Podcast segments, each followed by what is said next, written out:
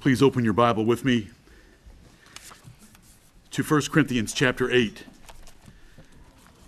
1 Corinthians chapter 8. There's a saying that uh, goes among Christians that sounds something like this In essentials, unity. In non essentials, liberty. In all other things, charity. Well, I want to present to you just briefly, by way of introduction to this service, unity by intolerance. Amen. 1 Corinthians 8, verse 3. But if any man love God, the same is known of him. As concerning, therefore, the eating of those things that are offered in sacrifice unto idols, we know that an idol is nothing in the world, and that there is none other God but one. For though there be that are called gods, whether in heaven or in earth, as there be gods many and lords many, but to us there is but one God, the Father, of whom are all things, and we in him, and one Lord Jesus Christ, by whom are all things, and we by him. And amen. amen. Our unity is by intolerance of any other God or Savior, because Jehovah is our Father, and His Son is our Savior.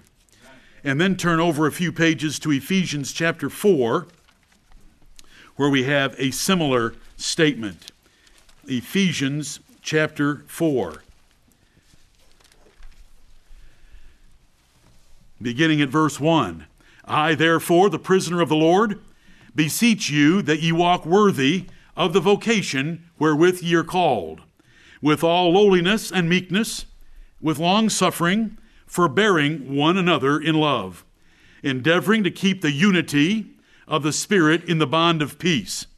There is one body and one Spirit, even as ye are called in one hope of your calling, one Lord, one faith, one baptism, one God and Father of all, who is above all and through all and in you all. That is the Apostle Paul's intolerant view of other religions and other doctrines. There's only one.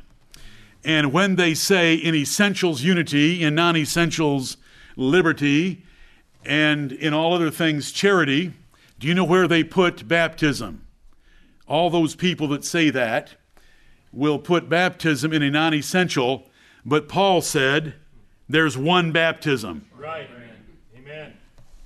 Amen just thought I'd share that with you. The Apostle Paul believed there was only one God, and though there might be a lot of things called gods in the world, they weren't God. And that our God is the source of all things, the end and object of all things. By Him are all things, and one Lord Jesus Christ.